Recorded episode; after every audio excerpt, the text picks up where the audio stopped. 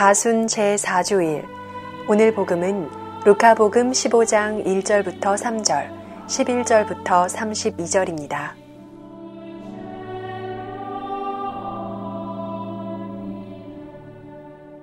루카가 전한 거룩한 복음입니다.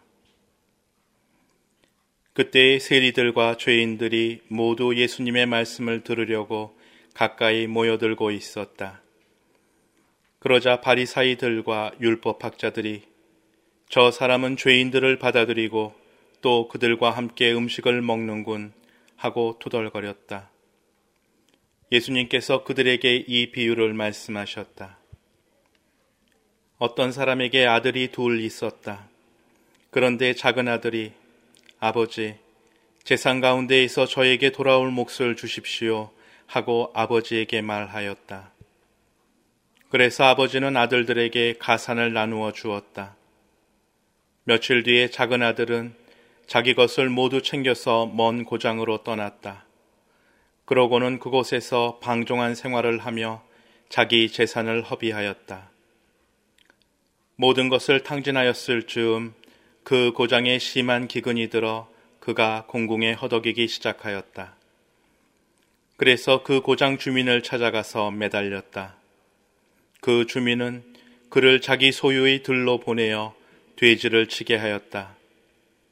그는 돼지들이 먹는 열매 꼬투리로라도 배를 채우기를 간절히 바랬지만 아무도 주지 않았다.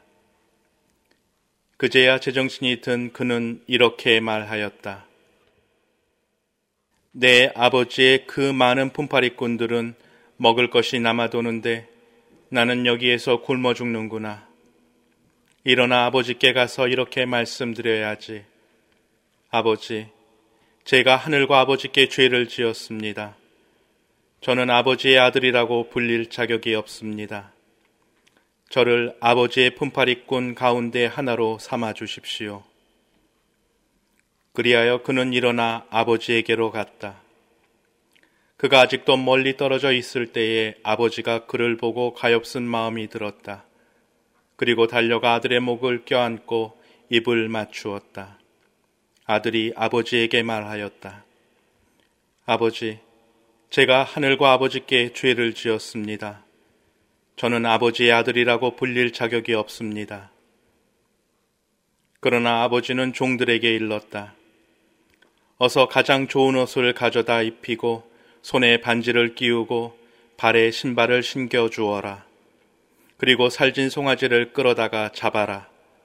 먹고 즐기자. 나의 이 아들은 죽었다가 다시 살아났고 내가 잃었다가 도로 찾았다. 그리하여 그들은 즐거운 잔치를 벌이기 시작하였다. 그때의 큰아들은 들에 나가 있었다. 그가 집에 가까이 이르러 노래하며 춤추는 소리를 들었다. 그래서 하인 하나를 불러 무슨 일이냐고 묻자 하인이 그에게 말하였다. 아우님이 오셨습니다. 아우님이 몸송이 돌아오셨다고 하여 아버님이 살찐 송아지를 잡으셨습니다. 그나들은 화가 나서 들어가려고도 하지 않았다. 그래서 아버지가 나와 그를 타이르자 그가 아버지에게 대답하였다.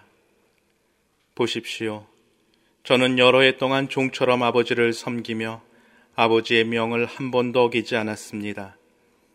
이러한 저에게 아버지는 친구들과 즐기라고 염소 한 마리 주신 적이 없습니다. 그런데 장녀들과 어울려 아버지의 가산을 들어먹은 저 아들이 오니까 살진 송아지를 잡아주시는군요. 그러자 아버지가 그에게 일렀다.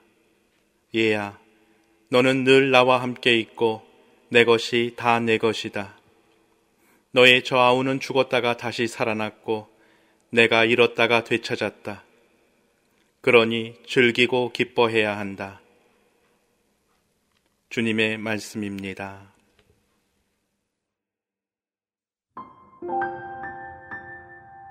가톨릭대학교 신학대학 교수 전영준 바오로 신부의 생명의 말씀입니다. 우리는 지난주 복음에서 예수님의 경고를 들었습니다.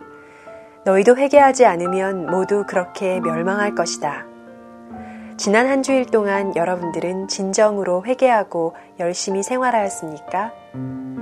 물론 우리들의 경험에 따르면 하느님께서는 우리가 잘못할 때마다 사안별로 바로 즉시 벌을 주지 않으셨고 우리의 회개가 다소 늦어진다 하더라도 오래 참지 못하고 성급하게 진노하시지도 않았습니다.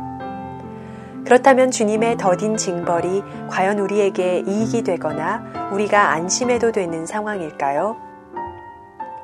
오늘 제1독서에서는 이스라엘 민족이 가나안 땅에 들어와서 그 땅의 소출을 먹은 다음 날 만나가 멎었다는 이야기가 나옵니다.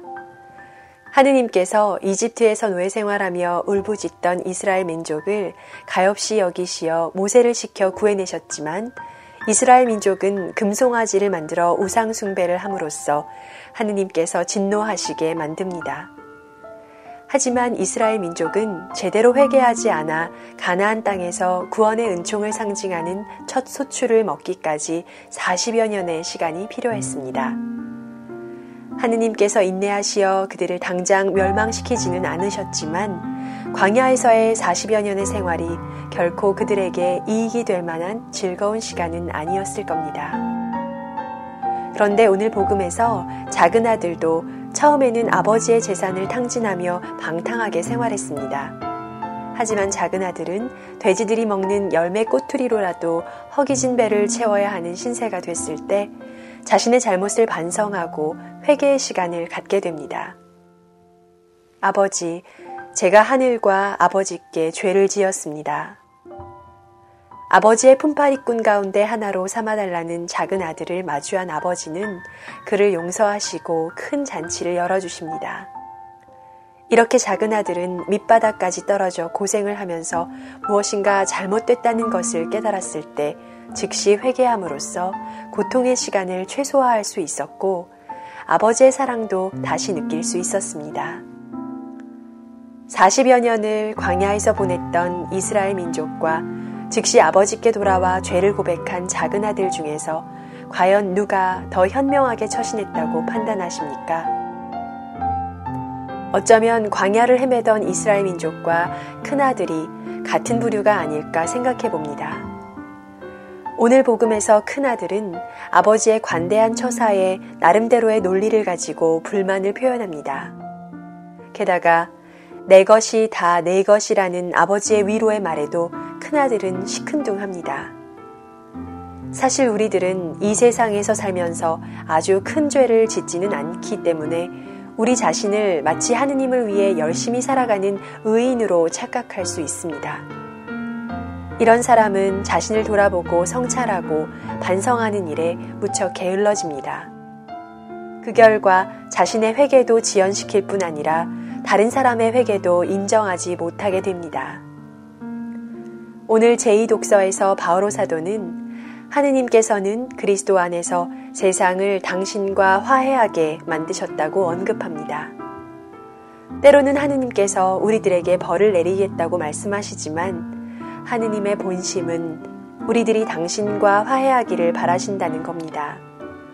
그러므로 자신에 대한 하느님의 후한 처사에 양심이 무뎌지거나 다른 사람에 대한 하느님의 후한 처사에 반감을 갖지 말고 즉시 회개할 줄 아는 신앙인이 되도록 노력하십시오.